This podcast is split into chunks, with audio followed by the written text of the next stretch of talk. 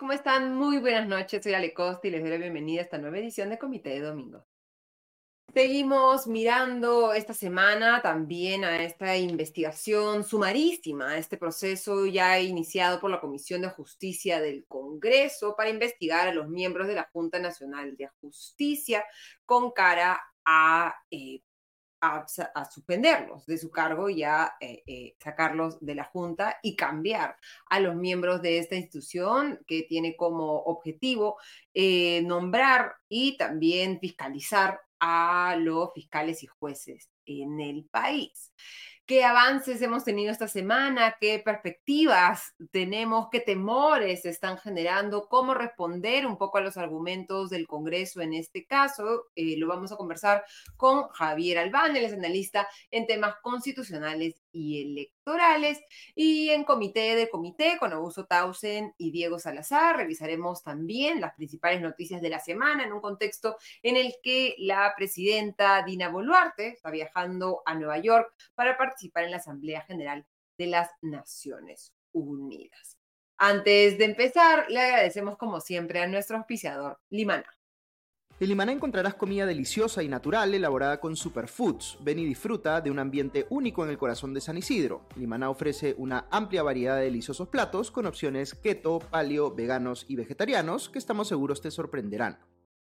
Le agradecemos como siempre a Limaná y les agradecemos a cada uno de ustedes por acompañarnos esta noche. Les pedimos que si les interesan los contenidos que producimos puedan compartirlos con sus contactos, suscribirse si no lo han hecho todavía a nuestro canal de YouTube y también evaluar nuestra suscripción a los podcasts de noticias políticas con Augusto Townsend que enviamos todos los días, mi podcast diario de noticias económicas y también el podcast Escena Internacional de Farid Kahhat, o también suscribirse de manera completamente gratuita al newsletter que Diego Salazar elabora y envía cada día con las noticias y las lecturas de medios locales e internacionales que no se pueden perder día a día.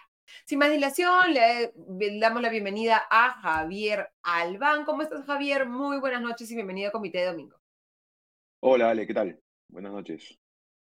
A ver, un poco los bandos en este tema de la Junta Nacional de Justicia y el Congreso se han definido y son bandos que tienen argumentos completamente distintos y opuestos y una forma totalmente incompatible de ver este hecho de la realidad, ¿no? Esta investigación aprobada por el Pleno del Congreso, este proceso sumario en la Comisión de Justicia que busca que los miembros de la Junta Nacional de Justicia efectivamente sean retirados de sus cargos.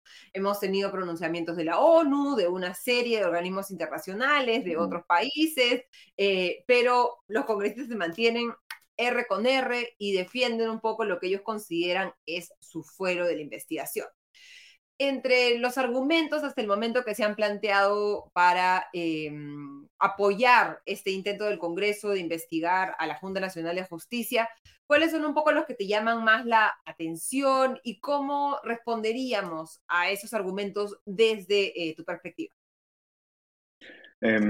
A ver, para comenzar, creo que es importante aclarar que no está en discusión que el Congreso tiene la capacidad, tiene la competencia para investigar y eventualmente remover a los miembros de la Junta Nacional de Justicia. Bueno, dice la Constitución Consejo Nacional de Magistratura, pero porque todavía no ha actualizado el texto, pero bueno, de la Junta. Sin embargo, el tema es que no lo puede hacer de cualquier forma o por cualquier razón, ¿no? Se entiende, o sea, los artículos de la Constitución hay que leerlos no pensando en, ya, ¿qué es lo que yo puedo entender de la literalidad según lo que más me conviene ahorita? De un artículo específico, además, ¿no? Exacto, de un artículo específico, sino leyéndolo todo completo para que haga sentido y pensando cuál es el entendimiento más razonable. Entonces, sería razonable entender que por cualquier razón se puede expulsar, o sea, se puede remover. Si ahí dice falta grave, entonces no debería ser por cualquier razón que se les pueda remover, tendría que ser por una causa grave. Hasta ahora, las que han habido como precedentes, las causas graves que se han entendido como precedentes han sido dos veces casos de corrupción muy claros, con evidencia muy seria, ¿no? En el 2010 me parece la primera vez y luego en el 2018 con lo de los CNM Audios.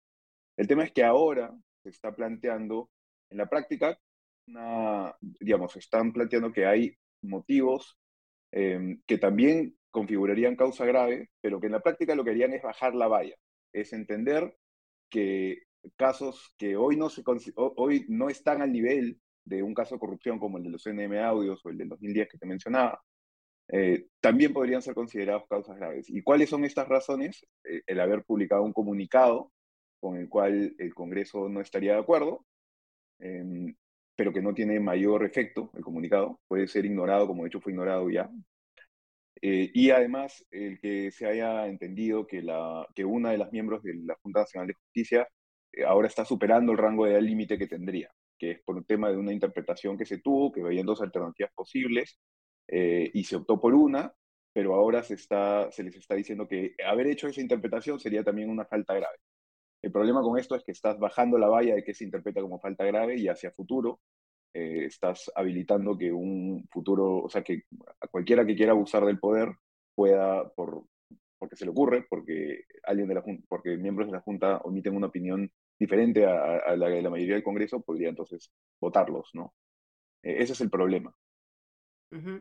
Los otros dos argumentos de la moción que ha sido aprobada para la investigación y que van a ser parte de las pesquisas que conduzca la Comisión de Justicia son la falta de cumplimiento para presentar informes anuales al Pleno del Congreso y uh-huh. La supuesta intromisión en la decisión de la Corte Suprema de Justicia para que ésta tome posición a favor del caso sobre el que se emitió el comunicado, que fue el caso de Zoraida Ávalos, que ya uh-huh. el Congreso ha inhabilitado, también por una decisión jurídica de Ávalos y una interpretación de la Constitución en el caso de la investigación fiscal contra el expresidente Pedro Castillo, y la supuesta filtración de información al medio periodístico y de procedimiento disciplinario seguido a la fiscal de la Nación, Patricia Benavides. ¿Hay antecedentes de sanciones por causas graves o tenemos el centímetro, la wincha, para poder establecer la gravedad de estas supuestas faltas que argumenta el Congreso? No, realmente lo que tenemos en la práctica es simplemente los precedentes que han habido, que han sido, como te decía, de casos de corrupción con evidencias muy claras.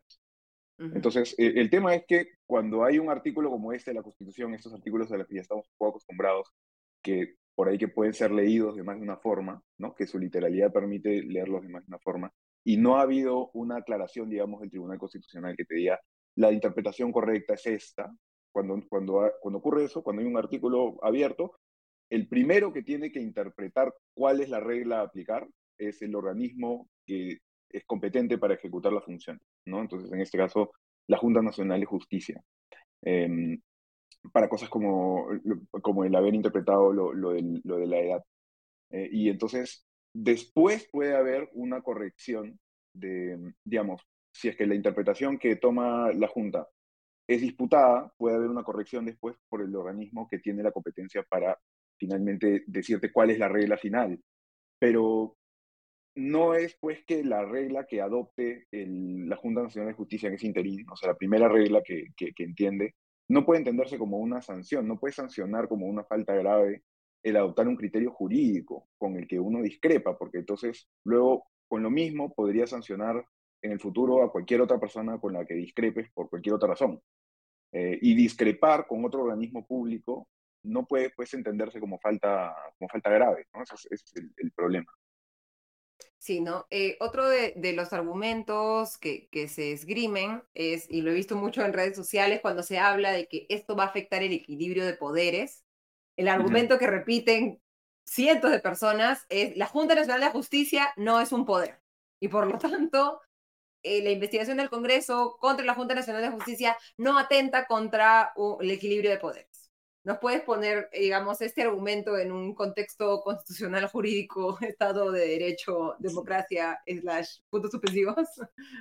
Sí, claro. A ver, el problema con esta frase o esta afirmación es que entiende, o sea, parte por un mal entendimiento de qué significa la separación de poderes. La separación de poderes es a ver,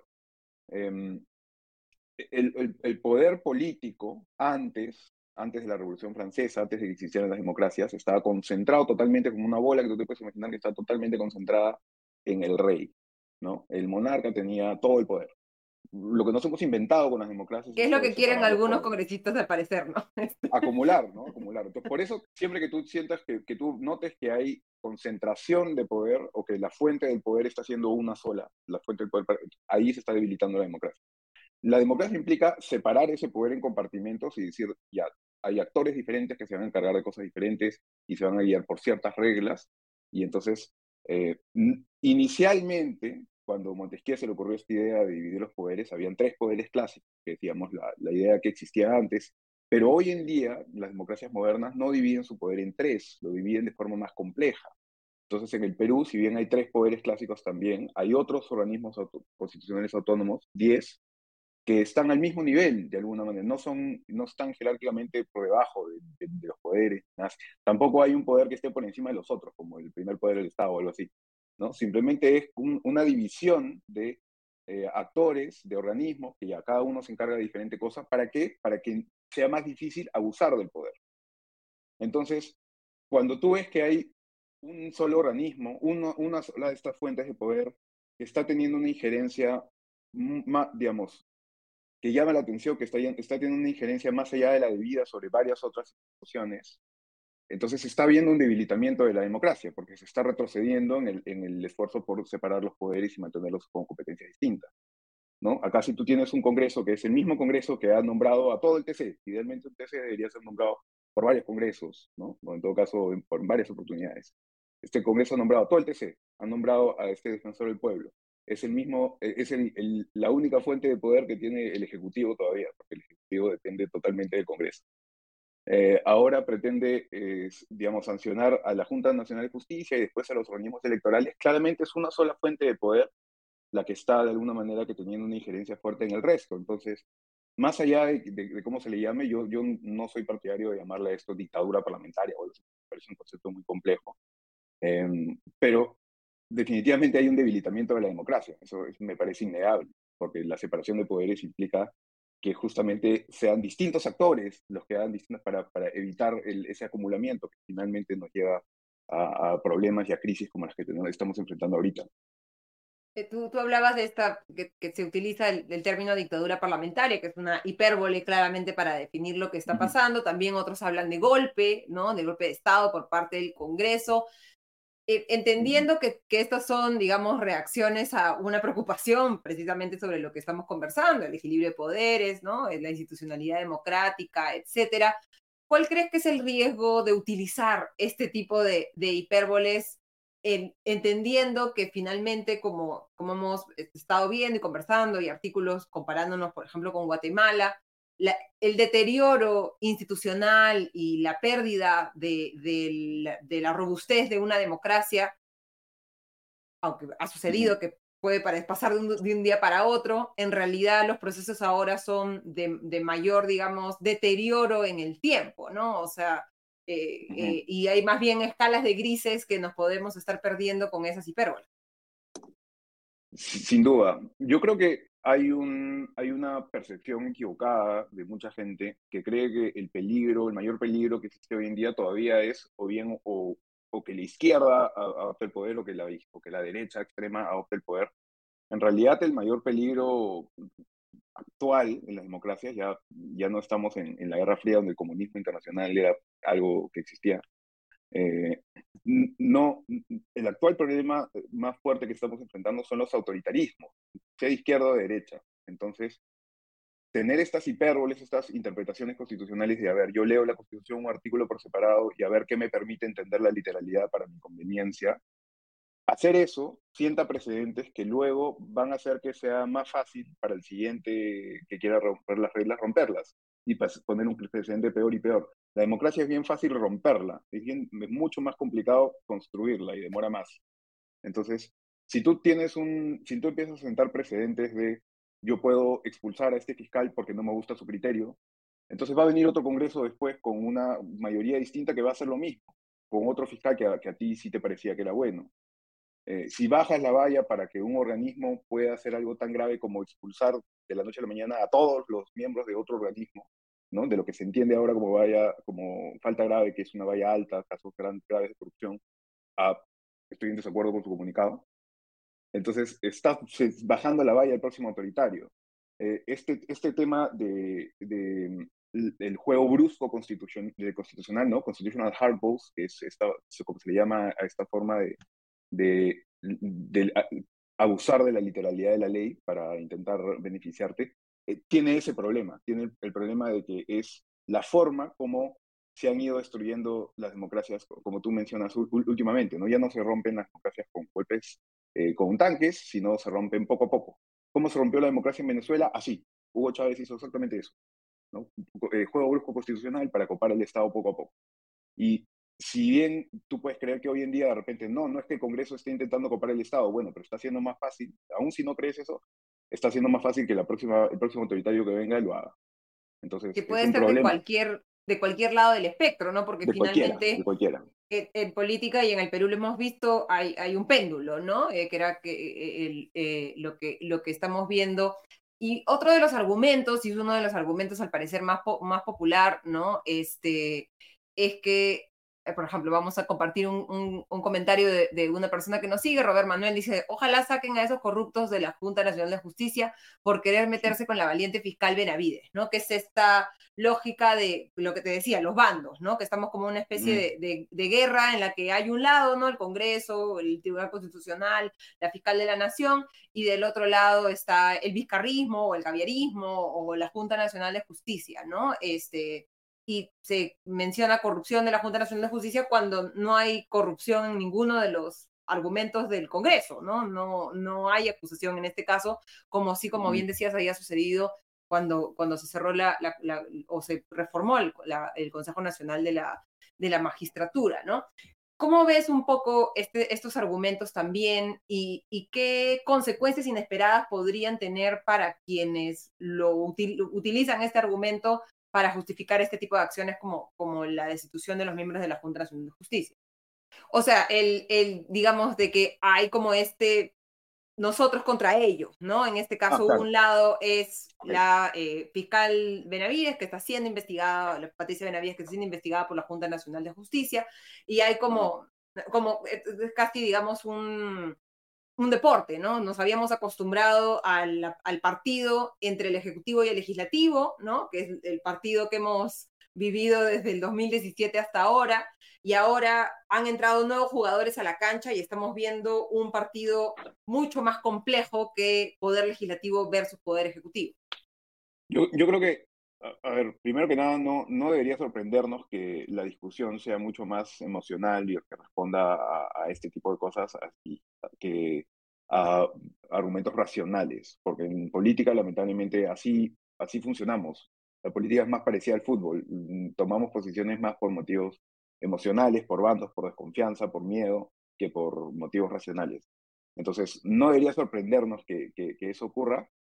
Lamentablemente, creo que este sí es uno de esos ejemplos donde es fácil darse cuenta que quienes están viendo solo las cosas por ese, o sea, con esos lentes, ¿no?, con el lente de ellos contra nosotros, no se están dando cuenta que aquí podrían estarse metiendo, digamos, cada ellos mismos, con la posibilidad de que luego venga, o sea, hoy en día tú dices, yo defiendo el que este Congreso había expulsado a Zoraida Ávalos por un criterio que adoptó, que interpretara extensivamente el artículo 117, ¿no? El que no permitía investigar a los presidentes. Bueno, si tú sostienes eso, simplemente por pensar que Zoraida Ávalos es de un lado y tú estás defendiendo al otro, tú estás aceptando que si viene un próximo Congreso que es contrario a la tendencia del Congreso que está ahora, podría también expulsar a Patricia Benavides por haber tenido otra interpretación del 117, que de repente al nuevo Congreso no le va a gustar, entonces la va a poder expulsar usando tu mismo argumento. Y también va a poder expulsar después a la Junta Nacional de Justicia si no estuvo de acuerdo con esa expulsión de Patricia Benavides, a la nueva que se junte. Entonces, lo que está ocurriendo acá es, hay un problema con debilitamiento de la democracia más allá de izquierdas y derechas. Y si bien, como te decía, no sorprende que mucha gente vea esto bajo ese prisma, bajo esa pelea, bajo esos lentes de un lado contra el otro, Si no eres capaz de tratar de ver un poco más allá y entender el tema de fondo, puedes estar jugando en contra de tus propios intereses, porque el próximo Congreso puede ser lo opuesto al actual. Digamos, entre la larga lista de reacciones que han habido respecto a esta investigación, las embajadas de Estados Unidos, Francia, Finlandia, Reino Unido, México, Argentina, Australia y Canadá han emitido un pronunciamiento conjunto defendiendo la separación de poderes y la independencia de las instituciones. El consejero local de la ONU ha emitido también un pronunciamiento en el que también se llama la atención sobre esto mismo. El coordinador residente, de la ONU, ha habido también un pronunciamiento a nivel internacional. Y esta semana la presidenta Dina Boluarte ha viajado a Nueva York para participar en la Asamblea de las Naciones Unidas, en un contexto en el que, luego de que los congresistas, un grupo de congresistas reaccionara de manera bastante fúrica a este comunicado del coordinador residente de la ONU, la Cancillería pidiera explicaciones, ¿no?, al coordinador residente de la Organización de las Naciones Unidas en el Perú. ¿Cómo crees un poco que llega Dina a la Asamblea de las Naciones Unidas? ¿Qué podemos esperar? ¿Va a tener ella una participación? ¿Y qué rol está jugando desde tu perspectiva hasta ahora el Ejecutivo en este partido, digamos, por decirlo de alguna manera, es fácil de entender, en el que, como te decía, antes era el Ejecutivo y el Legislativo el que se disputaba la pelota, y ahora el Ejecutivo, en esta, no sé, ¿cuál dirías que es tu posición actualmente si utilizamos una metáfora futbolística? ¿Estás sentado en la banca? ¿Está que parece que está en un lado pero está en el otro? ¿Cómo está de árbitro? ¿Cómo ves un poco cuál es el rol del Ejecutivo y cómo ha cambiado respecto a los años anteriores? Más que árbitro, está de acompañante del Ejecutivo, más bien de quien tiene el rol principal, que es el Congreso, ¿no? Uh-huh. El Ejecutivo tiene más bien un segundo plano. De aguatero del equipo legislativo. Sí, en el mejor de los casos el que da pases, pero digamos no tiene un rol protagónico ahora, porque la única fuente de poder del Ejecutivo ahorita es el respaldo que tiene del Congreso. No tiene legitimidad de la gente, no tiene partido, no tiene bancada, no tiene nada más, ¿no? No tiene más vicepresidentes, no hay nada que o sea, lo único que le da poder, que mantiene el poder ejecutivo, es el respaldo del Congreso. Entonces, no le va a dar la contra, ¿no? Como hemos visto en un montón de otras, digamos, ejemplos, que, digamos, critica del Congreso a una ministra, bueno, cambia la ministra, o algo como esto, ¿no? Yo creo que entonces el rol del Ejecutivo no es ahora, al menos protagónico, es más de acompañamiento, a ver qué es lo que pasa, y en todo caso de apoyo al Congreso tras bambalinas, o tratando de sin figurar, de no figurar demasiado. Y en cuanto a su llegada a la ONU, sí, ahí tiene más bien sus propios problemas, porque ya el gobierno tiene una imagen cuestionada a nivel internacional por el tema de abusos de derechos humanos en las marchas, ¿no? De violaciones de derechos humanos que habrían habido en las marchas, que bueno, hay bastantes pruebas de cosas que no se han esclarecido. Y esto ya sería una segunda cosa, ¿no? Es bien difícil, además, decir que las embajadas de todos esos países que se han pronunciado, que todos los organismos que se han pronunciado, incluyendo locales como la Cámara de Comercio de Lima, ¿no? Que decir que todos son caviares y que es la única razón por la que están preocupados, es cegarse, es, digamos, tratar de tapar el sol con un dedo, ¿no? Es no preguntarse, oye, ¿acaso no puede haber quizá una razón legítima por la que tanta gente que normalmente está en desacuerdo tiene una preocupación por este tema, ¿no? Si todo el mundo me está diciendo que acá hay un debilitamiento a la separación de poderes, ¿no podría ser que en verdad sí hay un debilitamiento a la separación de poderes que no estoy... Eso es lo que el Congreso de alguna manera... O de repente no está... ya hemos llegado a un punto en el que creer en la separación de poderes es caviar.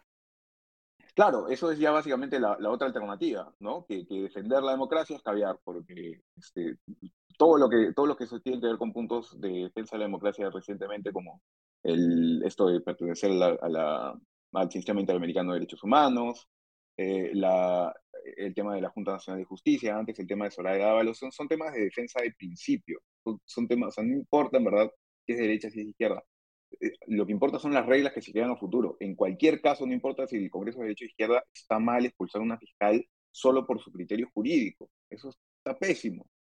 Y digamos que toda esta discusión se haya envuelto en el prisma de caviares o derecha.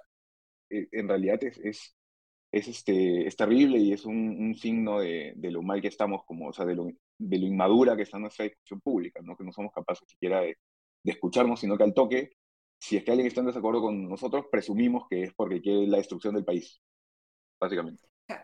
Y si estás luchando contra la destrucción del país, cualquier arma es justificable, digamos, ¿no? Si ese es el riesgo, cualquier cosa que vayas a hacer es completamente argumentable, al menos, ¿no?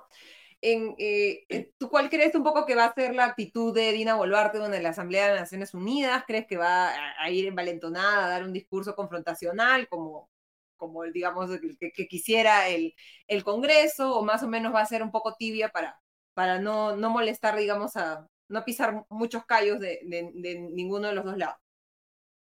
Sí, yo creo que va a ser más lo segundo, ¿no? Tibiamente yo creo que va a poder decir algo, pero no de forma que moleste demasiado al Congreso, porque ya es algo que ya le ha pasado, ya ha hecho un par de cosas el Ejecutivo que han incomodado al Congreso y al toque ha tenido que recular o tomar alguna medida posterior para no molestar demasiado.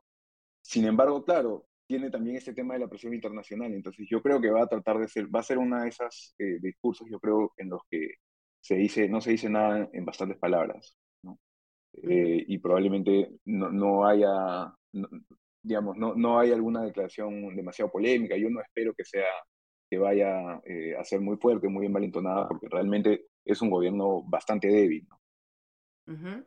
Esta semana está citada para la Comisión de Justicia, que recordemos está presidida por Janet Rivas de Perú Libre, ¿no? Hemos llegado a este punto en el vórtex, en el multiverso, en el que el Congreso le otorga este tipo de poder a un miembro de Perú Libre, ¿no? De decidir o de presidir la decisión que se vaya a tomar sobre la Junta Nacional de Justicia, y se va a citar a la actual presidenta de la Junta Nacional de Justicia, Imelda Tumialán, al vicepresidente Aldo Vázquez y los mismos titulares Henry Ávila e Inés Tello. ¿Qué expectativas podemos tener de este proceso en un contexto en el que, recordemos además, por el título de Sumarísima, se le dio 14 días de plazo a la Comisión de Justicia para realizarla, y ya los 14 días se cumplen esta semana, ¿no? ¿Crees que podría haber una ampliación del plazo, o eso sería una muestra de debilidad por parte del Congreso? ¿Cómo crees que se va finalmente a conducir este proceso, y cuáles han sido, digamos, las novedades respecto al proceso durante esta semana, en un contexto en el que, recordemos también, el Poder Judicial ha admitido a trámite un habeas corpus presentado por la Junta Nacional de Justicia en contra de esta investigación parlamentaria? Sí. Esta semana, bueno, iba a haber una reunión que al final se tuvo que patear por un tema aparentemente de mala convocatoria no haber convocado bien, porque el reglamento exige que se convoque con cierta anticipación y aparentemente no se hizo así, entonces tuvo que patear a la próxima semana. Y realmente el tiempo, la gente así nomás no calcula lo corto que es, ¿no? En los momentos en que hubo este proceso para el caso del 2010 o para los CNM Audios, ni siquiera fue igual de corto, o sea, digamos, tú necesitas un periodo largo para evaluar lo que está pasando, para escuchar a las partes involucradas y para, digamos, llamar a las reuniones de comisión luego del Pleno. 14 días es un plazo, pues, que más bien parecía un grito es como que una señal de fuerza, ¿no? No, yo en 14 días nomás voy a resolver esto porque es un tema así fácil. Probablemente sí se va a ver como un gesto de debilidad que tenga que extenderlo, pero yo creo que va a tener que extenderlo, salvo que digamos, quieran aparecer tomando un gesto mucho más abusivo de lo que ya es incluso, ¿no? Porque sí, definitivamente para tomar todos los pasos que se necesitan, que se necesitarían para respetar el debido proceso, ¿no? Que implica escuchar a las personas, citarlas con la debida anticipación, tomar un tiempo de reflexión en el debate y tener un debate serio, o sea, tendría que pasar bastante más tiempo, ¿no? Ahora, probablemente no va a pasar el tiempo, no va a pasar ni una cosa ni la otra. Yo creo que probablemente extiendan un poco, pero no extenderían a lo que sería razonable en un proceso normal. Ahora, ya de por sí, no es razonable que esta investigación incluso se haya iniciado por un tema como este, ¿no?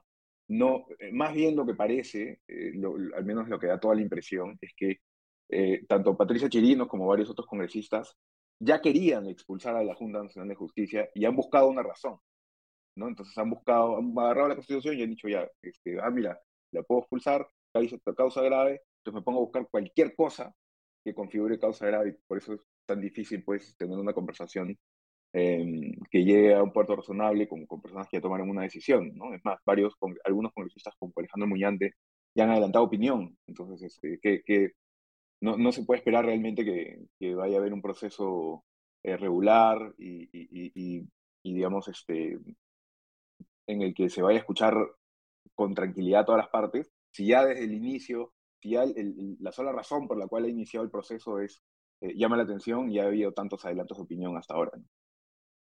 Uh-huh. Y sobre este habeas corpus que ha admitido a trámite el Poder Judicial, que lo que busca es, digamos, detener la investigación por considerar, de acuerdo con la demanda presentada por dos abogados que representan a los miembros de la Junta Nacional de Justicia, porque vulneran los derechos de la institución de manera arbitraria y actúan de mala fe para desarticular a la institución. ¿Ves en el escenario una posible medida cautelar que pueda dar el Poder Judicial a favor de la Junta Nacional de Justicia y que por lo tanto le ponga un freno a la investigación congresal, que esto termine yendo o estando en parte de las decisiones que tenga que tomar el Tribunal Constitucional en materia de esta demanda competencial que ha presentado la Fiscal de la Nación contra la Junta Nacional de Justicia?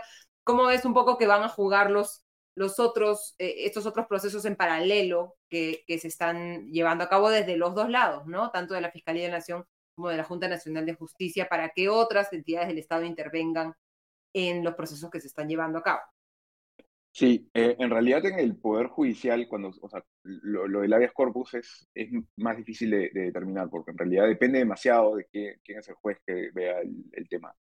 Y en teoría sí es posible que se otorgue, digamos, una medida cautelar, como ha pasado antes, que se han suspendido procedimientos como el de la selección de miembros del TC o del Defensor del Pueblo en algún momento en el Congreso. Pero eso, claro, luego podría ser materia de un proceso competencial en el TC.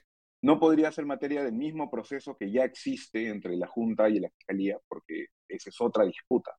Si existiese una disputa nueva entre el Poder Judicial y el Congreso, entonces tendría que el TC abrir un caso para ver eso, y ahí podría en todo caso responder a la medida cautelar que eventualmente hubiese dado el Poder Judicial.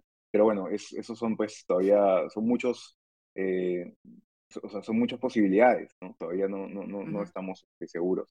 Pero sí, definitivamente yo creo que es normal que traten de utilizar todas las medidas que ofrece el sistema legal para impedir una cosa como esta, ¿no? Un atropello de derechos como el que está intentando hacer el Congreso.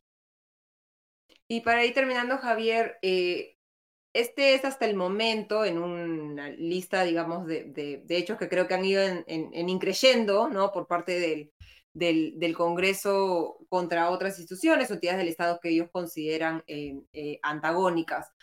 Uh-huh. ¿Qué crees que se podría venir en el futuro, ¿no? Para los que hasta este momento, al parecer, a juzgar por la cantidad de gente que ha salido a marchar ayer, al parecer la Junta Nacional de Justicia todavía no es ese gatillo que haga que la gente efectivamente se indigne y salga a protestar. ¿Hay algún gatillo? ¿Ya nos hemos insensibilizado? ¿Qué otras cosas podrían venir en el futuro más allá de este proceso en particular, ¿no? Porque hay otros proyectos de ley, etcétera, sobre los cuales también la ONU ha mostrado su preocupación. Sí, yo creo que lo que estamos haciendo todavía es, mira, por un lado está el problema de que se está dejando un precedente que al próximo autoritario que venga de izquierda o de derecha le va a ser más fácil copar el Estado. Y además está el tema de que estamos acumulando mucha tensión. Entonces yo entiendo que igual que tú, creo que no va a ser el tema que gatille el descontento de la gente como para que salgan a marchar en olas. Pero sí es un evento más de una degradación progresiva, un desprestigio extra del Congreso porque se entiende que está haciendo algo que aparentemente es polémico, es irregular, y más bien yo creo que suma a una frustración que ya se está acumulando desde hace buen tiempo y que podría reventar cuando, yo creo que reventará cuando ocurra algo que toque más directamente la vida diaria de la gente, ¿no? Entonces, por ejemplo, luego de un proceso en el que se acumuló muchísima tensión en Chile por otras razones, pero no tan distintas tampoco a las de aquí, en el 2019 reventó esa burbuja con la elevación de precios del metro, ¿no? Uh-huh. Y que eso hizo que estudiantes se quejen, y lo que hicieron los estudiantes motivó a otra gente a que se contagie el ánimo de salir a protestar. Acá, ojo que pasó que cuando la gente salió a marchar, varios vecinos se veían en videos que aplaudían, apoyaban. Se ve mucho ahora que los políticos, varios políticos, a donde vayan son criticados, ¿no? No pueden ser bien recibidos por la gente. La presidenta no puede hacer un evento público así nomás. Entonces, tú ves que ahí es como que está la pólvora. En algún momento eso va a reventar con algo. No, algún problema que yo creo que va a tener más que ver con lo económico, pero va a hacer que esa frustración se despierte, y en el momento que se despierte, porque la pólvora ya está ahí, va a correr bien rápido. Y entonces, uh-huh. ¿Cuándo ocurrirá eso? No lo sé. Y no va a ser, creo que, algo institucional, sino algo más probablemente económico. Pero lo institucional va sumando igual a la tentación, a la frustración, a la tensión en general y al descontento que hay contra el Congreso.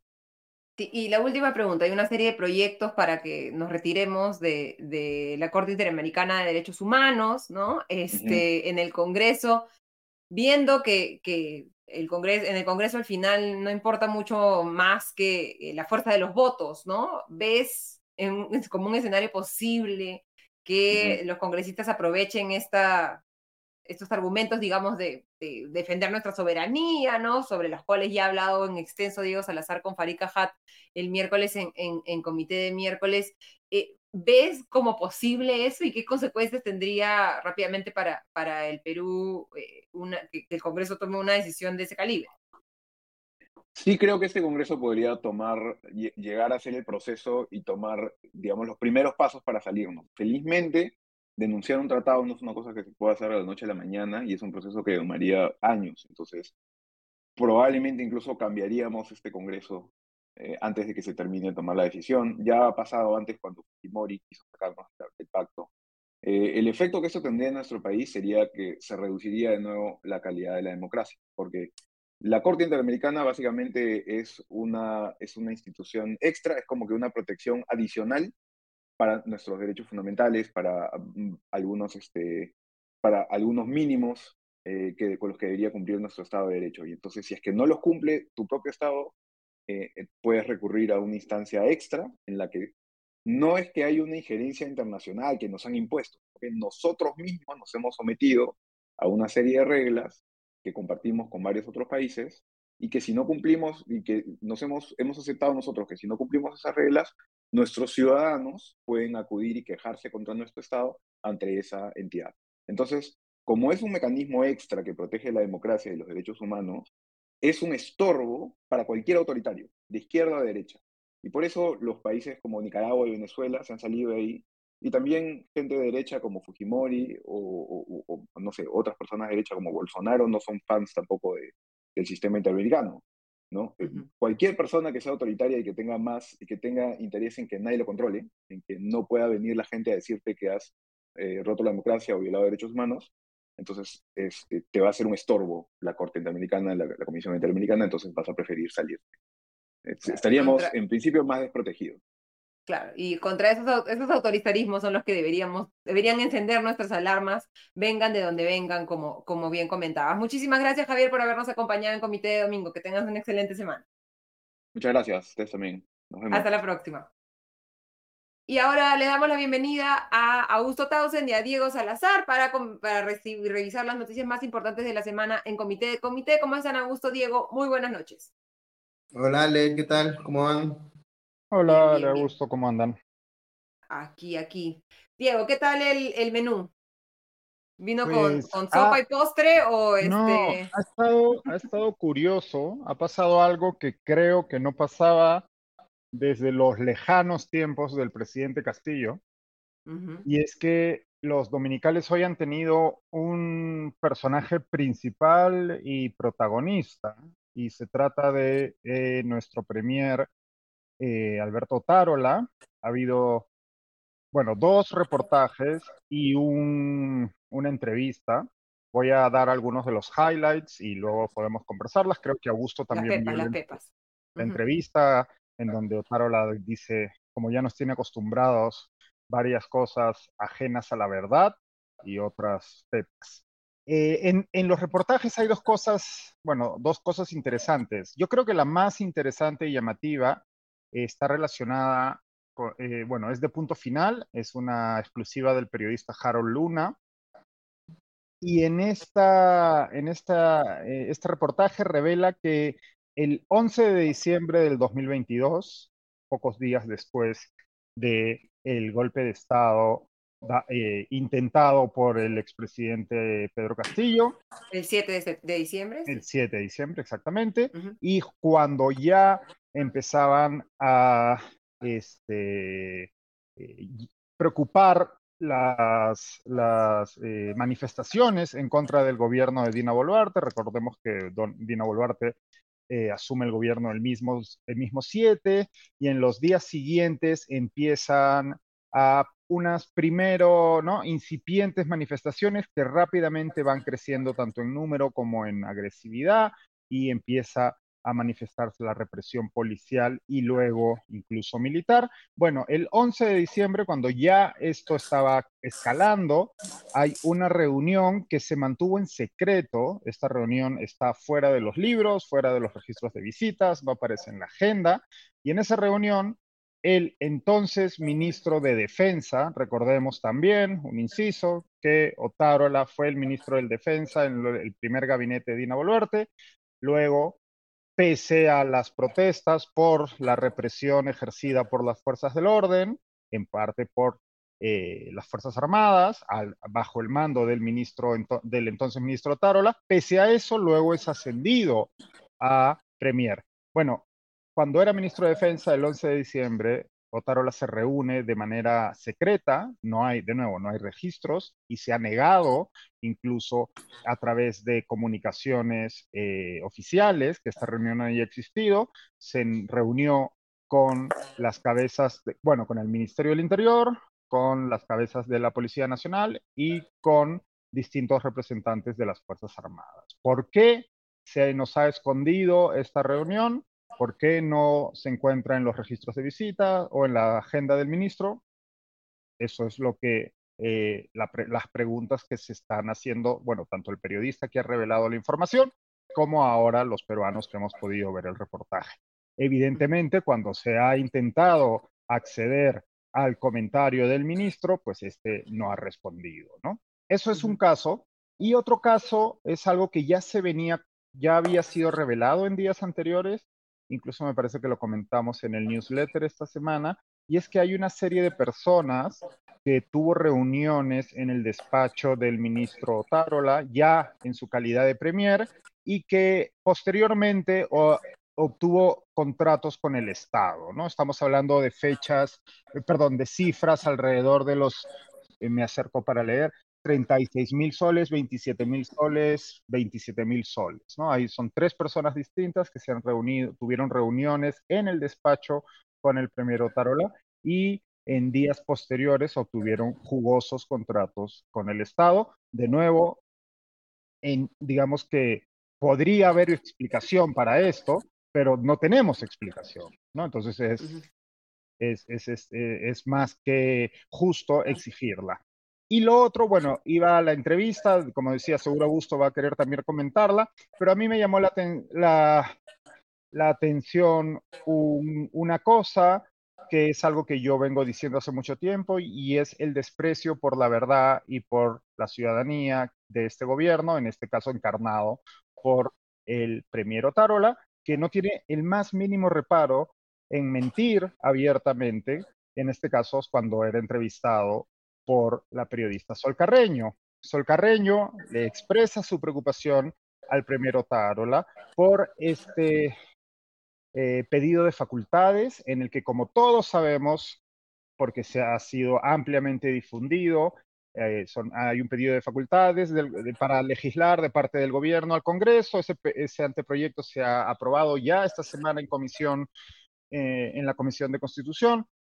Y en ese pedido hay, creo que Kenneth tiene la imagen, nos la puede mostrar, hay un pedido específico del Ejecutivo que dice así, ¿no? Sancionar a los instigadores del delito de disturbio toda vez que en el marco de las protestas se han perpetrado, como se ha mencionado anteriormente, los delitos de disturbio y entorpecimiento a los servicios públicos. Ilícitos que muchas veces han sido cometidos a consecuencia de instigación, incluso de funcionarios públicos, y esta es la parte relevante, y de comunicadores que utilizando medios de comunicación masivos han convocado a distintas marchas, incluso incitando a la violencia. Evidentemente, ese fragmento ha sido interpretado por las distintas asociaciones de prensa y periodistas e incluso por organizaciones internacionales como un atentado contra la libertad de prensa y expresión en nuestro país. Cuando la periodista Sol Carreño le dice esto al señor Otárola esta noche, él dice que no sabe de qué le está hablando, que no hay ningún proyecto de comunicadores, ¿de qué me habla? ¿No? Y Sol Carreño, bien en su trabajo como periodista, y le dicen, discúlpeme, pero esto ha sido reportado, todos hemos visto el anteproyecto. No, yo le aseguro a usted que no va a haber ninguna ley en contra de la... Bueno, pero sí ha sido aprobado a solicitud suya en la Comisión de Constitución, ¿no?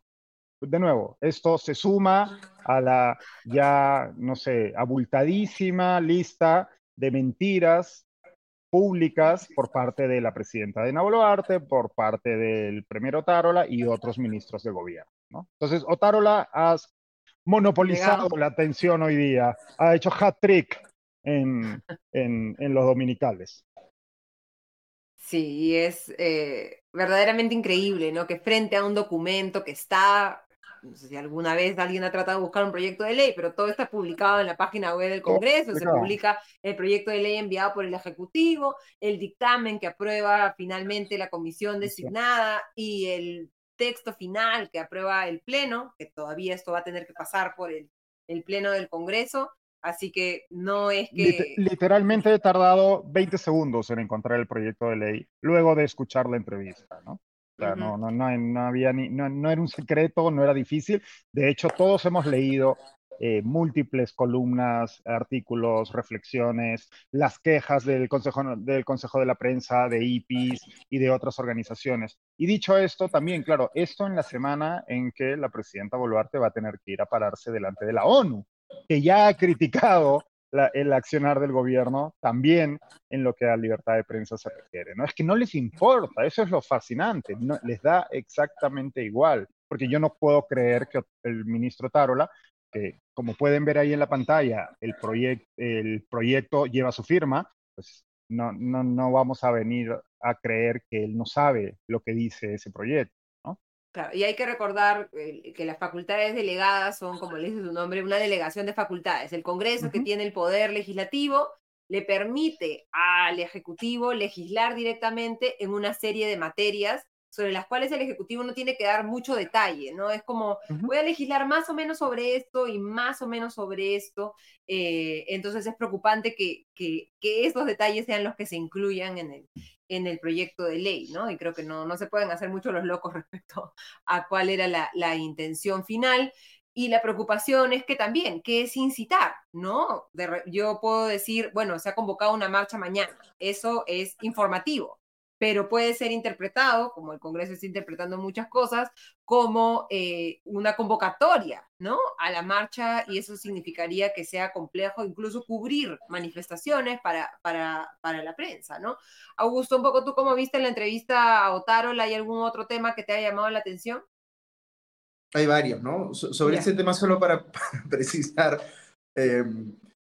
lo que hace el gobierno es pedir facultades sobre una lista de temas, y entiendo, me parece que lo que está queriendo decir de manera bien cuestionable, digamos, es que no necesariamente todas las cosas que han pedido las van a terminar regulando, ¿no? Pero claro, por eso lo que se le...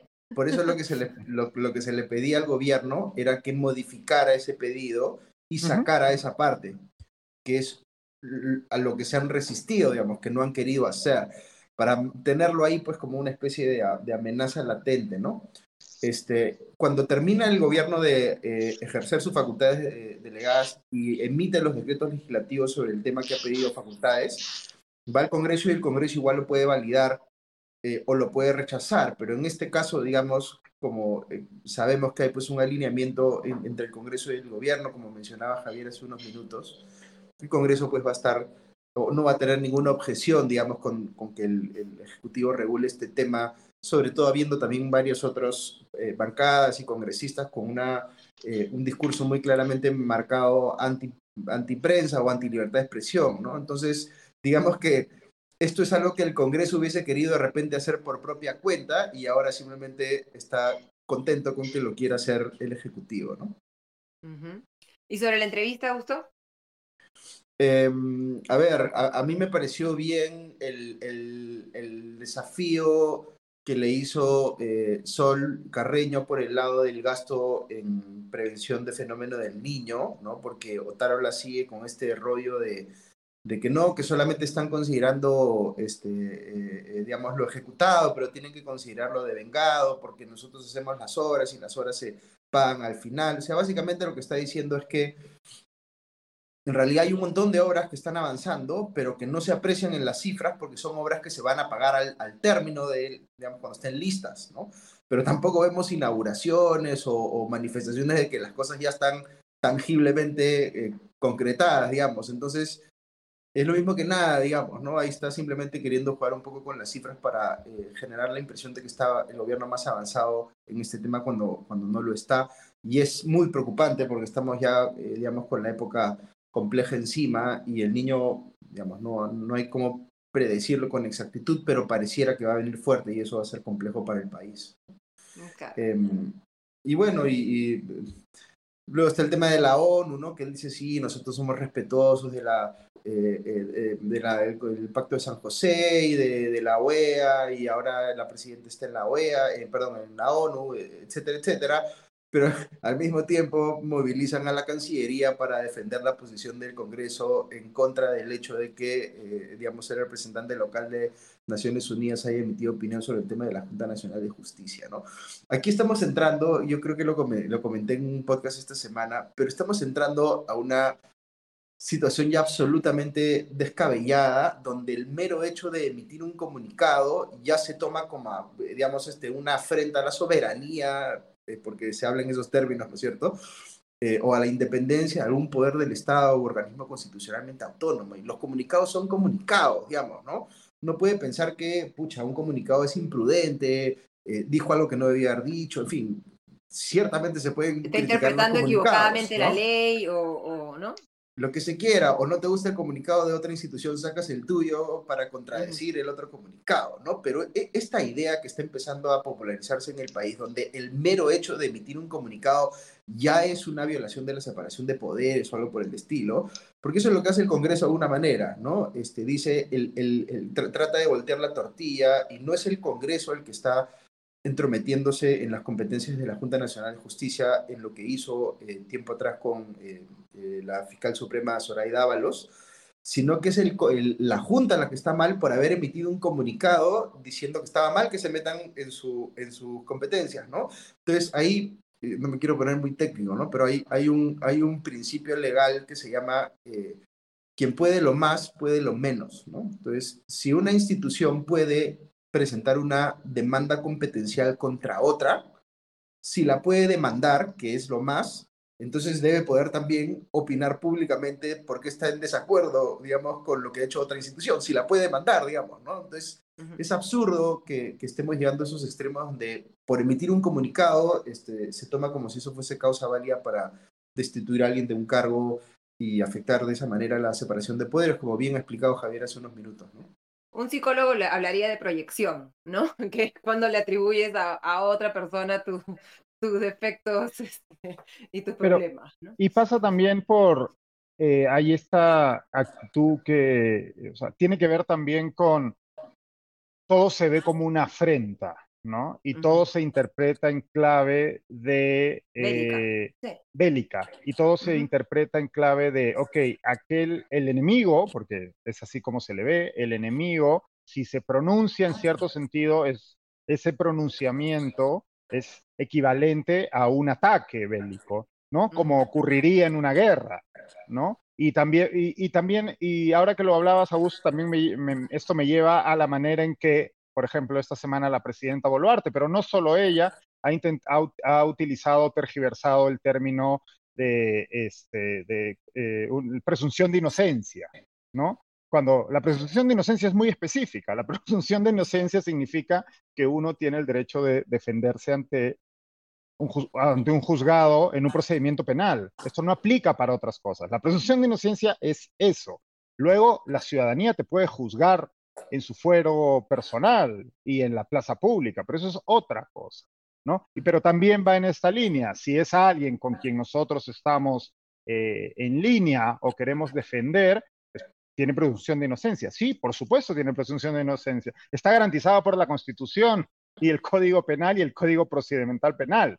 Pero eso no quiere decir que no tenga responsabilidades políticas, como es el caso de los ministros cuestionados con múltiples cuestionamientos, ¿no?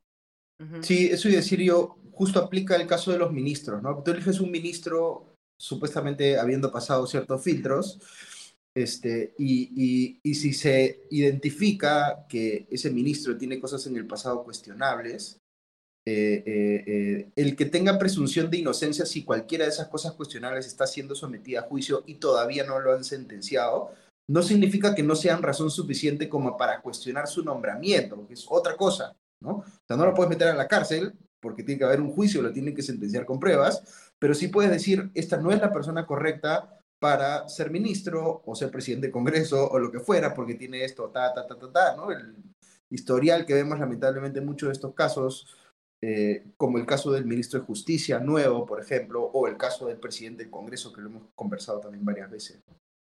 Sí, es interesante una pregunta que nos hacen.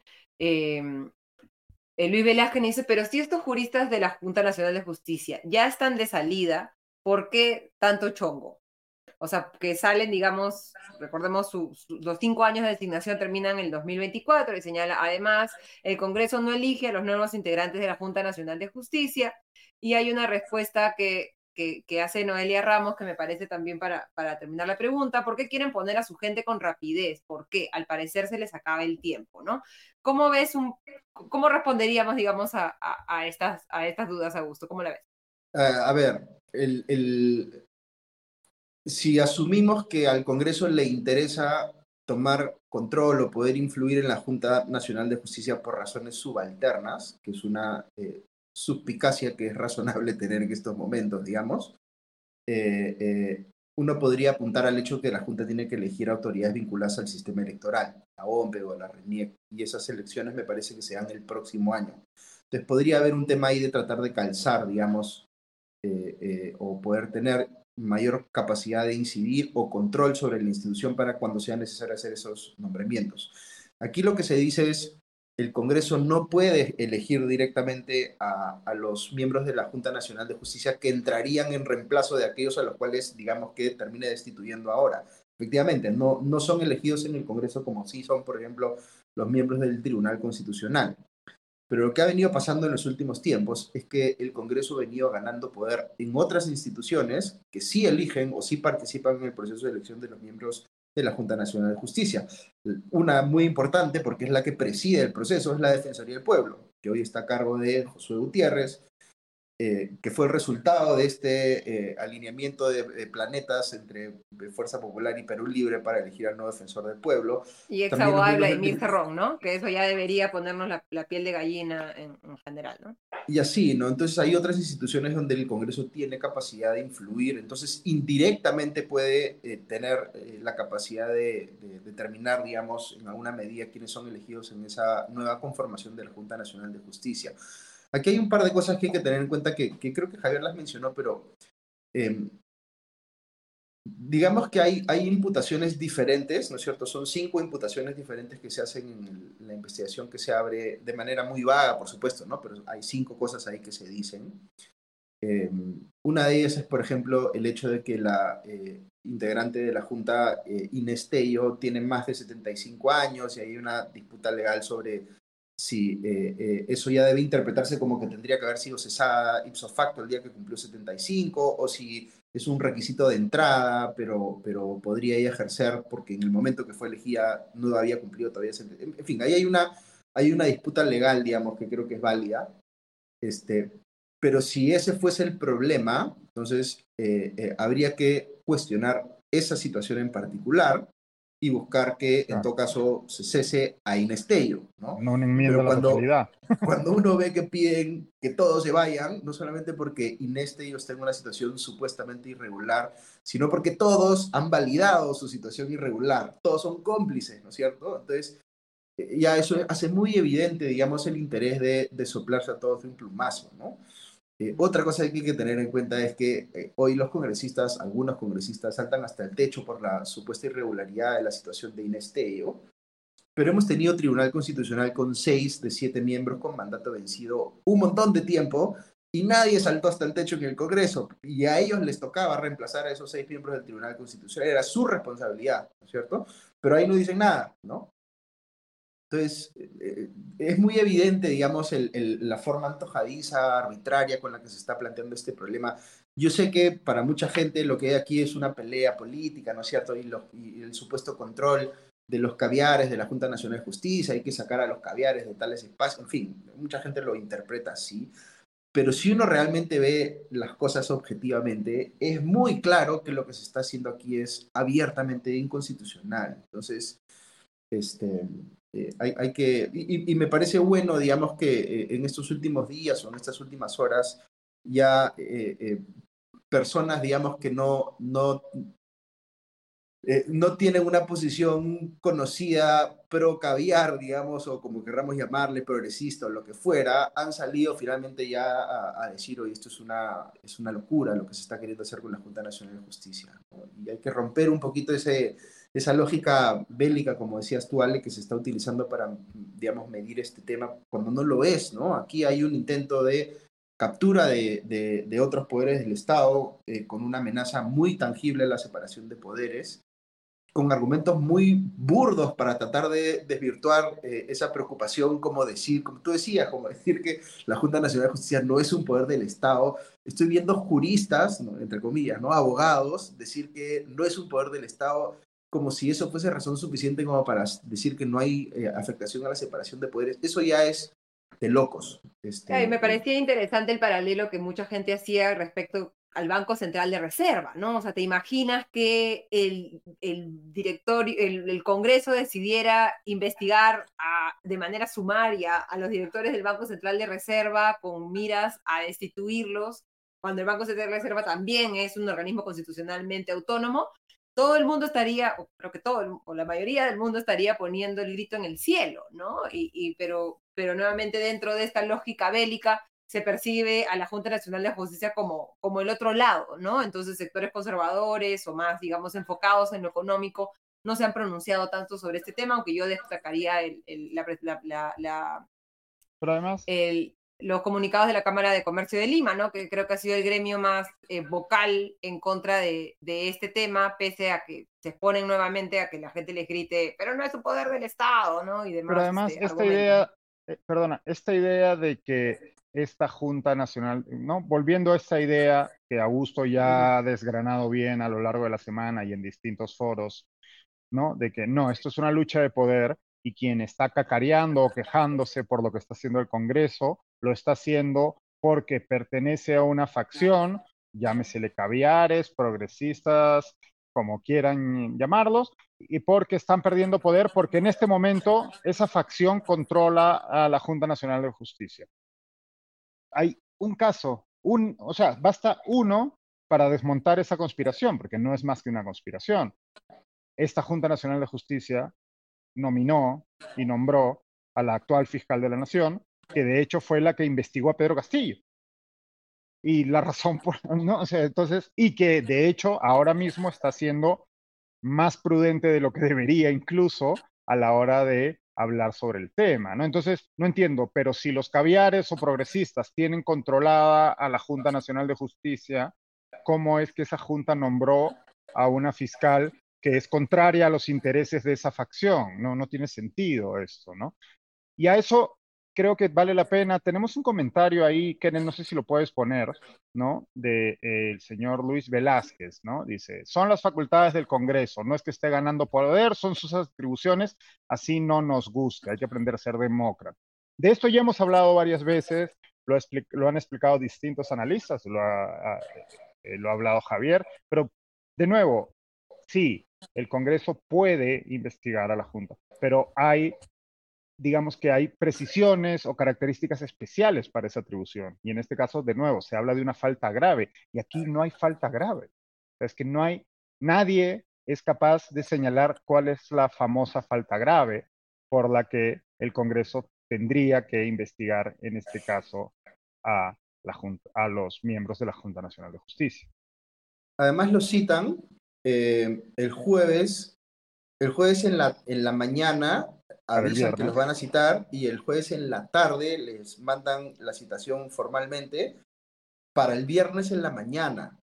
Entonces, a cualquier persona que citan un jueves en la tarde para que declare un viernes en la mañana sin darle ni siquiera un día, digamos, para que se prepare, la arbitrariedad es evidente. O sea, eso no hay cómo ocultarlo. Se está haciendo precisamente para...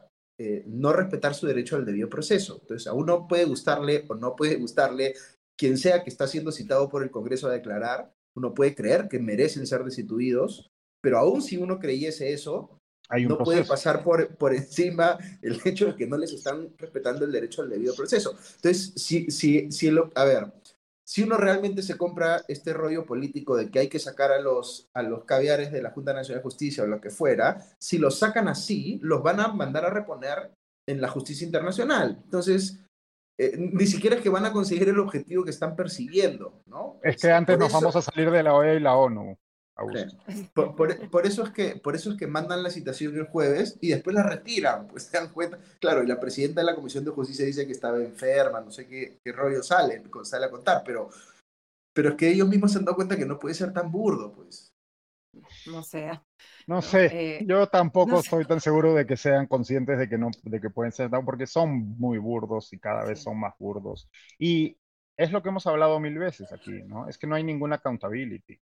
O sea, no hay nadie, un Congreso y un Ejecutivo con los niveles de aprobación sostenidos que tienen los dos principales poderes del Estado, pues a lo largo de los meses, y de nuevo, no pasa nada, pues pueden hacer lo que les dé la gana, porque no tienen a nadie ante quien responder, por mucho que nosotros podamos tener esta conversación y hay analistas y especialistas en la materia que estén señalando las arbitrariedades y señalando la degradación de nuestra democracia, pero no pasa nada. No, y lo otro que pasa es que cosas que en otro momento serían rápidamente reconocidas como absolutamente descabelladas, como por ejemplo salir a pelearte con 8 embajadas, ¿no es cierto?, por un comunicado bien genérico, pero que pone los puntos sobre las íes en los temas de separación de poderes e independencia de la judicatura. Ahora tienes a los congresistas saliendo a decir, hay que pelear, vamos a pelearnos con todos estos países que están, mancillando nuestra soberanía o cosas por el estilo, ¿no? Eso no hubiese pasado tiempo atrás, digamos, ¿no? Pero creo que ni en el gobierno de Castillo, que no es, digamos, no somos fans, pero... No sé. Pero no o sé. Sea, ¿no? Ya, yo cuando vi, por ejemplo, esta propuesta de la congresista Amurús de dejar de pagar la cuota de la OEA o de cosas así, o sea, es como... Ya el nivel de degradación, o sea, y nuevamente tratando de explicar bien lo que estoy queriendo decir aquí, ¿no?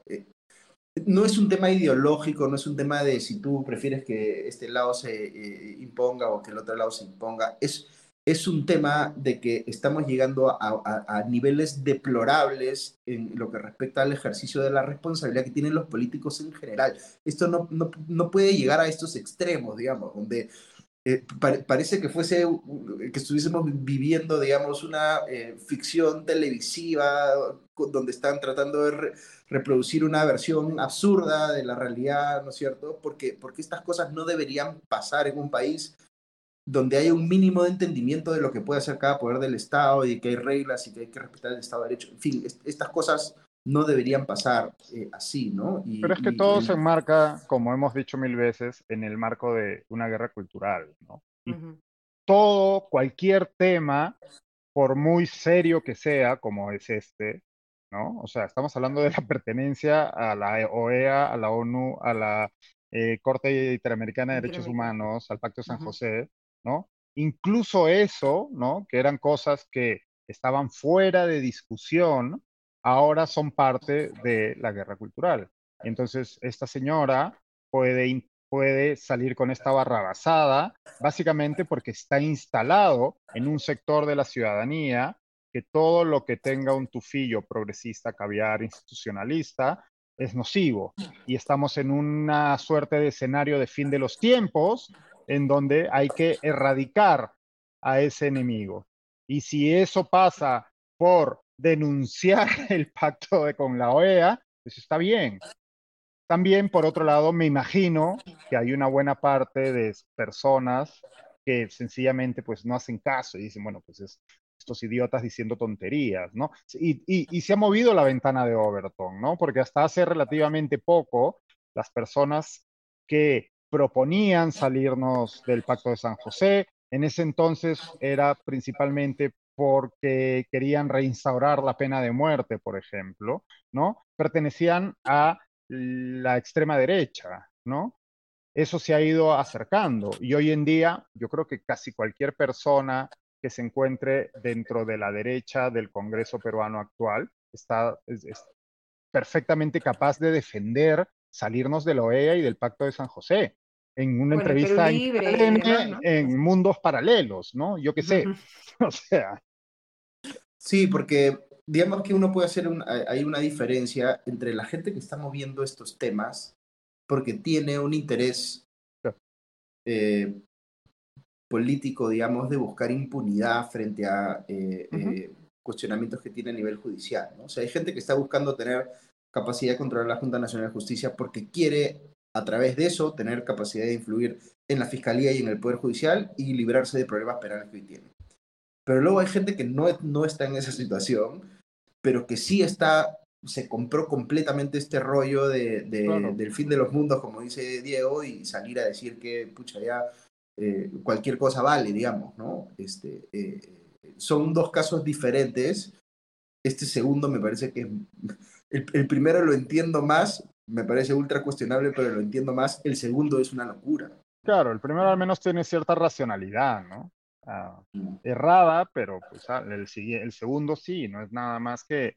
Es un cinismo ignorante, ¿no? Es un cinismo basado en la ignorancia y en la incomprensión de pues, la realidad y de lo que implica eso, ¿no? Como decía Javier en el segmento anterior con Ale, es que no nos podemos salir mañana, ¿no? O sea, esto no es tan fácil como que el Congreso mañana se levanta. Es que lo bloquees en el WhatsApp, ¿no? Así no. Claro, no es que mañana, no sé qué es. Que sí. Pongámonos en el... No conozco el procedimiento. Claro, no conozco el procedimiento, pero digamos que son 87 votos como para una reforma constitucional. Mañana 87 congresistas se levantan con la frazada a la cabeza y deciden que nos retiramos de la OEA. No funciona así. Es que no, ni siquiera así funcionaría, ¿me explico? Pero da igual, pues, es que da igual. Estamos de nuevo, eso solo podemos entender este tipo de discusiones y declaraciones y proyectos de ley presentados y publicados en la página web del Congreso. No, hombre, confirma y donde ni siquiera, como nos explicaba Farid en la conversación del jueves, en donde ni siquiera entienden de lo que están hablando porque confunden distintas organizaciones Pero todo eso solo se puede comprender dentro de esta lógica de batalla cultural, en donde da exactamente igual y solo estoy hablando para mi constituency, ¿no? Para ese sector o extremadamente ideologizado o extremadamente cínico que solo necesita este tipo de munición para seguir avanzando en su retórica belicista. Ahí te quería transmitir las felicitaciones a Daniel Pellaflor por la entrevista. Farid, excelente, una gran guía para entender esto. Y quería, tú hablabas de la parte judicial, pero también recordar nuevamente que el Jurado Nacional de Elecciones, o sea, también nombra al jefe de la ONPE y al jefe de la RENIEC, o sea, tiene un poder electoral. Y la Junta Nacional de Justicia. Sí, perdón, la Junta Nacional de Justicia, perdón.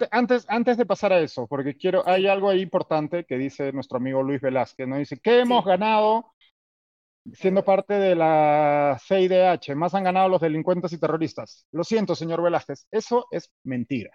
Lo que usted está diciendo es repetir de nuevo una retórica falaz por parte de quienes hablan de quienes forman parte de esta pelea cultural, de esta batalla cultural de la que estamos hablando.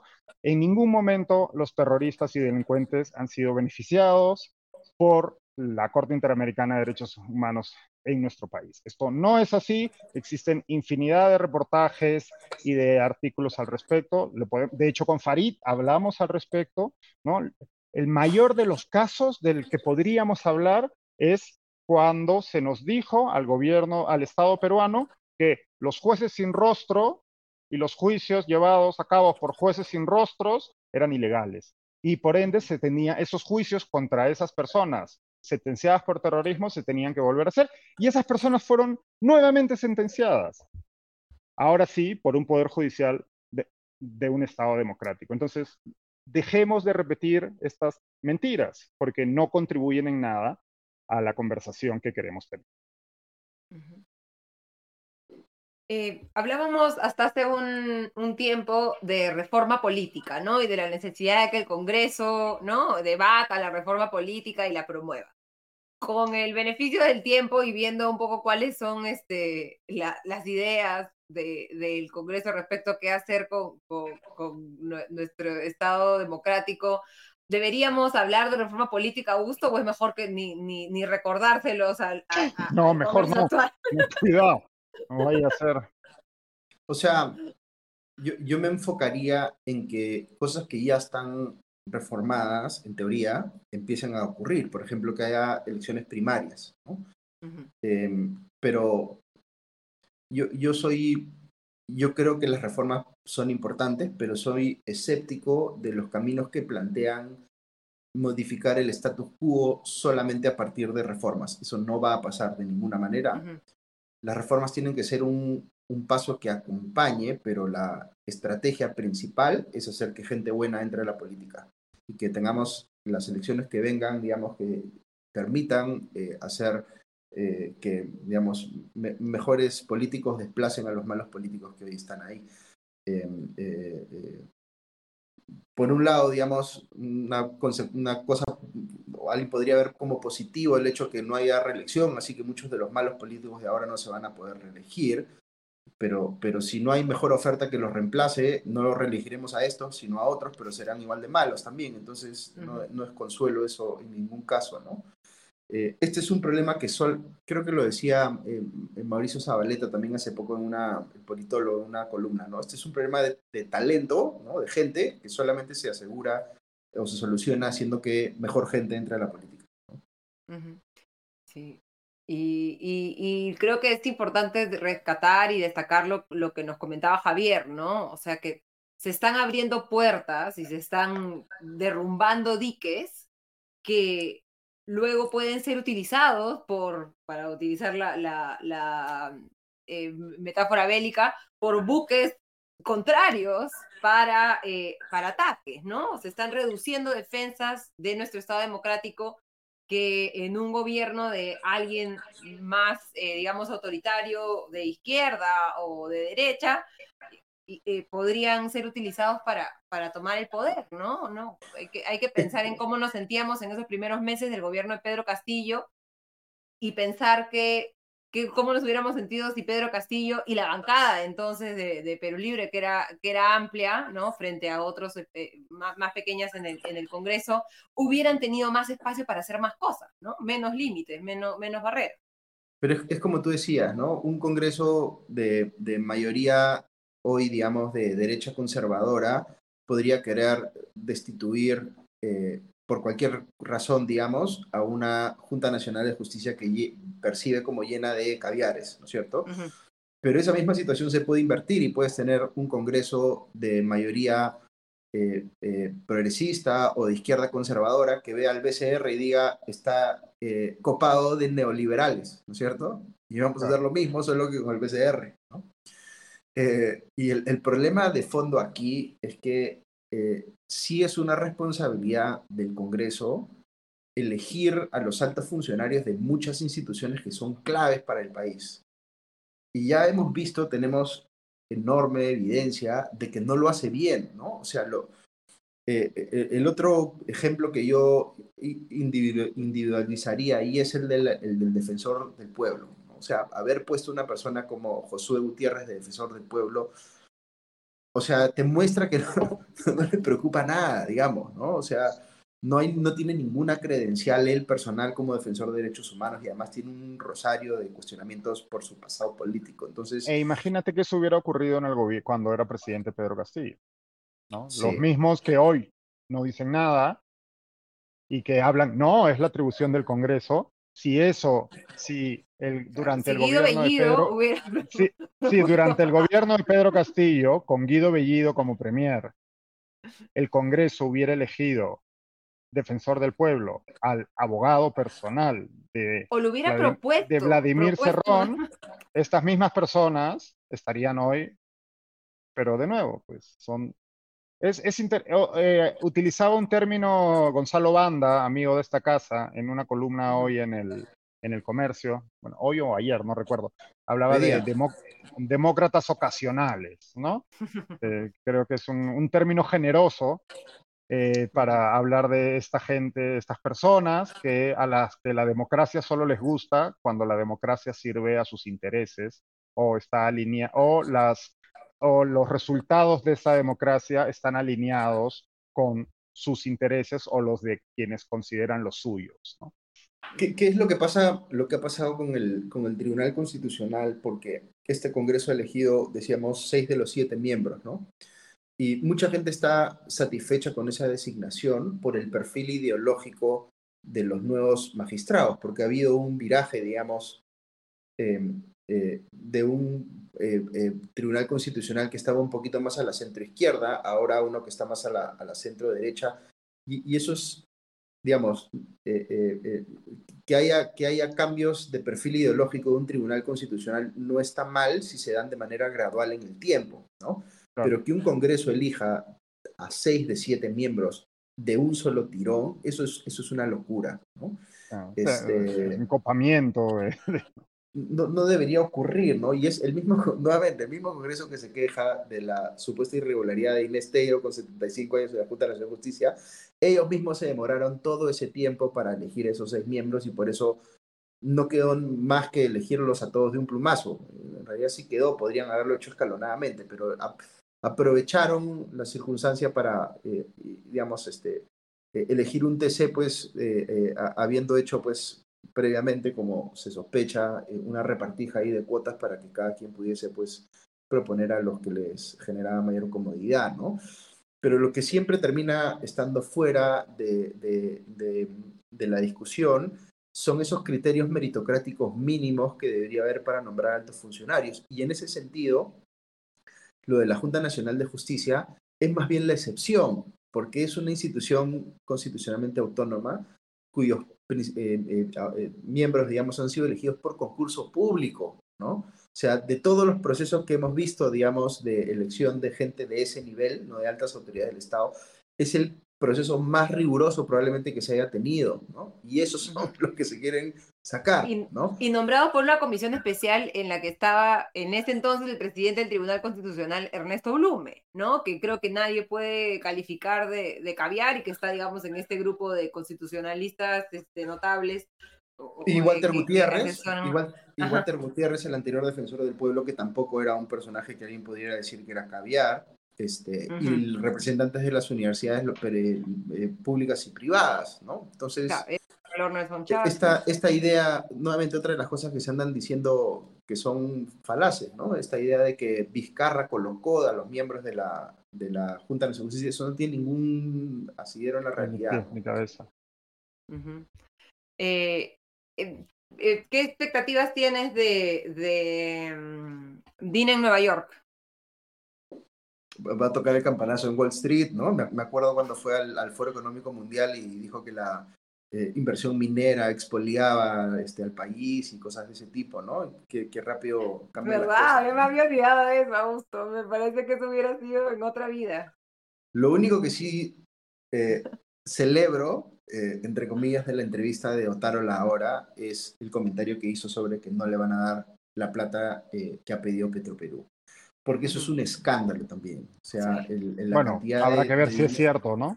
Llegado el momento. Sí, si ya lo dijo así como lo dijo, ahora veo bien difícil que se eche para atrás, ¿no? Pero de verdad que indigna, debo decir, que siga habiendo gente diciendo que Petroperú no puede ser una empresa rentable, que no sé qué, que no sé cuántos, después de que han hecho una decisión absurda con la refinería de Talara, con una cantidad de inversión que no se justificaba, con una empresa mal gestionada que hace agua por todos lados, con acusaciones de corrupción, ahorita nomás en el gobierno de Castillo, en fin, y que encima esté pidiendo tanta plata y que se la estén dando, es una cosa que no tiene ninguna justificación, ¿no? Así que al menos en ese detalle, sí me puedo mostrar de acuerdo con lo que ha señalado Otárola, ¿no?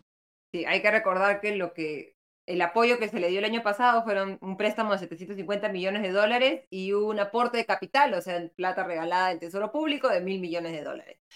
Sin estar contento con esto, Petroperú ahora ha pedido que ese préstamo lo capitalicen, es decir, que sea un regalo adicional, que le den un nuevo aporte de capital de alrededor de $1.500 millones, que le den una garantía del Estado de $1.000 millones para una línea de crédito del Banco de la Nación. Así que si Petroperú no le paga al Banco de la Nación, sale esa plata del Tesoro Público, ¿no? Y como mencionaban gremios, esta ayuda equivale a todo lo que gastó el gobierno en la pandemia, supera todo lo que gastó el gobierno en la pandemia, ¿no? Para entender la dimensión del agujero negro de recursos públicos que es Petroperú, ¿no? Que los absorbe y los desaparece, y que pese a que con lo poco que tiene que hacer, que debería haber estado concentrado en ya ejecutar rápidamente y estar operando bien la refinería de Talara, nuevamente un elefante blanco, pero ya está, ya se gastó, $6.000 millones, ahí está.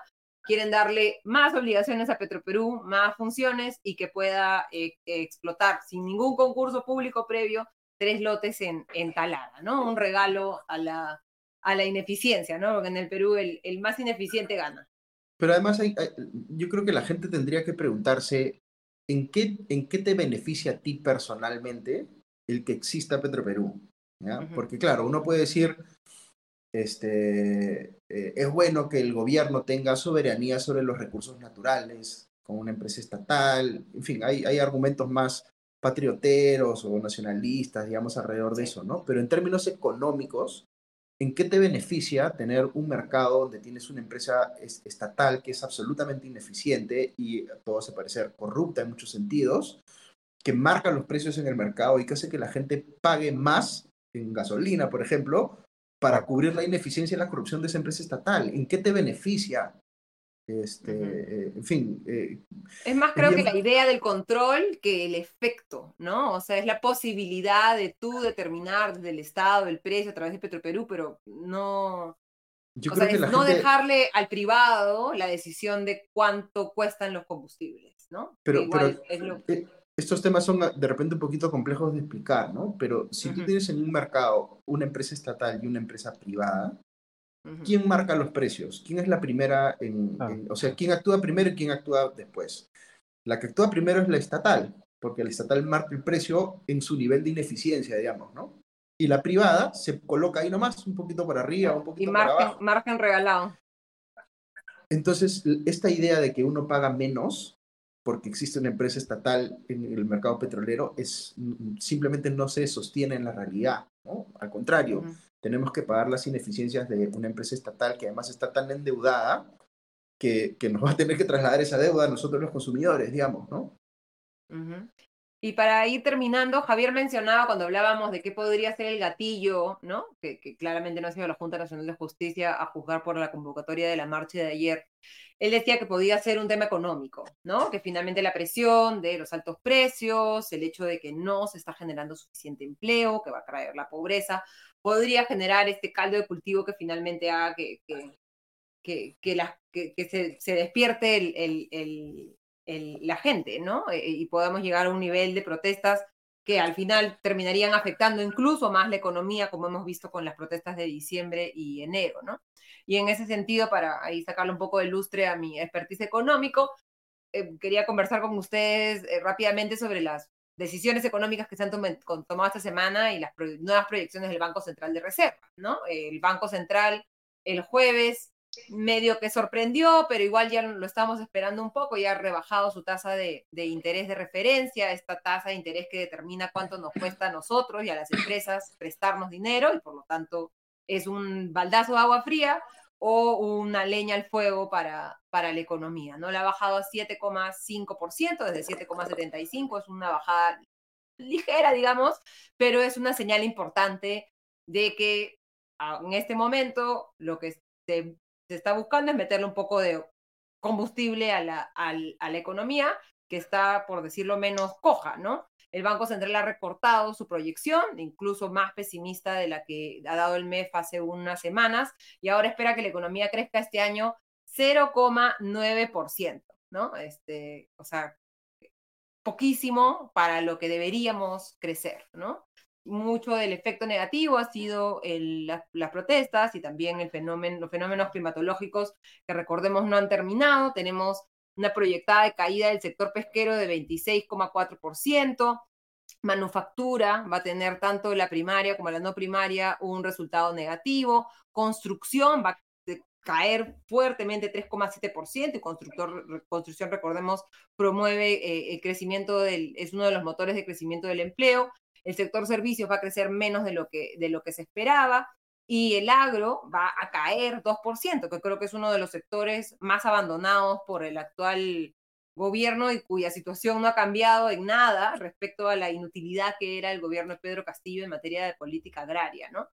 Si pasamos a la siguiente, hablábamos de inversión minera y del discurso de Dina Boluarte en contra de eso. Se están realizando sus sueños pre-presidencia, ¿no? Con una caída este año de la inversión minera de 2 dígitos. La inversión total va a caer 5,3%, que es un desplome incluso mayor del que ya se esperaba. En un momento pensamos que no iba a crecer nada, ahora que se caiga 5,3%, y si no hay inversión, no hay empleo, y si no hay empleo, no hay sueldos, y si no hay sueldos, no hay con qué financiar los gastos de los hogares, ¿no?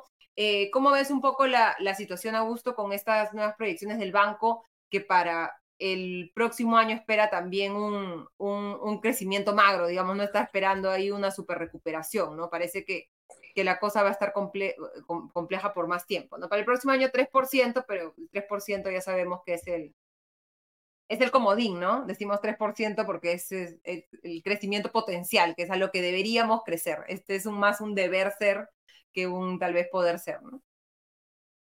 Sí, yo creo que es una situación compleja para el gobierno. Creo que se puede gatillar todo mucho más fuerte con los estragos que puede ocasionar el tema climático. Uh-huh. Creo que se sobredimensionó al inicio del gobierno de Dina Boluarte la capacidad tecnocrática que podía tener el gobierno por la comparación favorable que se hacía, digamos, con lo que habíamos visto antes en el gobierno de Castillo. Pero es el gobierno, hay un montón de frentes donde uno puede ser bien crítico de cómo se están manejando las cosas a nivel ya de gestión pública en el Ejecutivo, ¿no?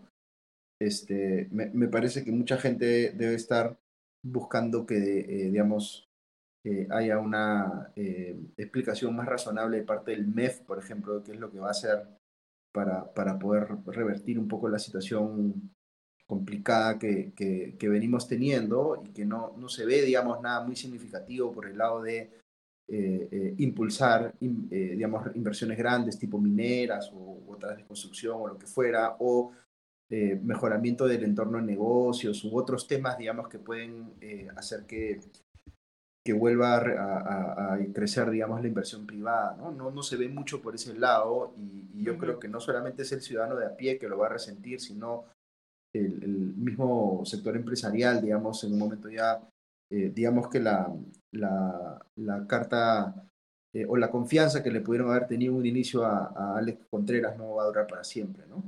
Uh-huh. Han convocado, como nos comenta Claudia Soto, para mañana una conferencia de prensa del ministro de Economía, y el ministro de Economía, Alex Contreras, había dicho en algún momento, casi finales de julio, que julio iba a ser el mes de mayor tasa de crecimiento del año. En agosto seguía sosteniendo que la recuperación se había dado en julio y al final en julio había una caída bastante fuerte de la economía, 1,29% en el mes de julio. La recuperación no se dio y es llamativo porque recordemos que el MEF maneja un poco las expectativas, ¿no? Por lo general tiene que ser un poco más optimista que el sector privado para tratar de contagiar ese optimismo, pero creo que, digamos, plantear un supercrecimiento y tener más bien un importante retroceso más bien afecta la confianza que pueda generar el Ministerio de Economía, precisamente como tú decías, en el sector empresarial, y esa confianza, esa paciencia que le han tenido hasta ahora, ¿no? Sí, es bien duro para la credibilidad del gobierno, digamos, que se equivoque tanto, digamos, en las proyecciones, ¿no? Uh-huh. Y esta sensación de que han sido muy optimistas, pero que con el tiempo ha tenido que ir sincerándose y seguir sincerándose, y hasta cuándo van a seguir sincerándose, porque no se ve, digamos, que la cosa revierta, ¿no? Claro, que hayamos tocado fondo, digamos, ¿no? Y que se vea que a partir de ahora ya todo va a estar bien, ¿no? Diego, ¿quieres meter tu cuchara económica?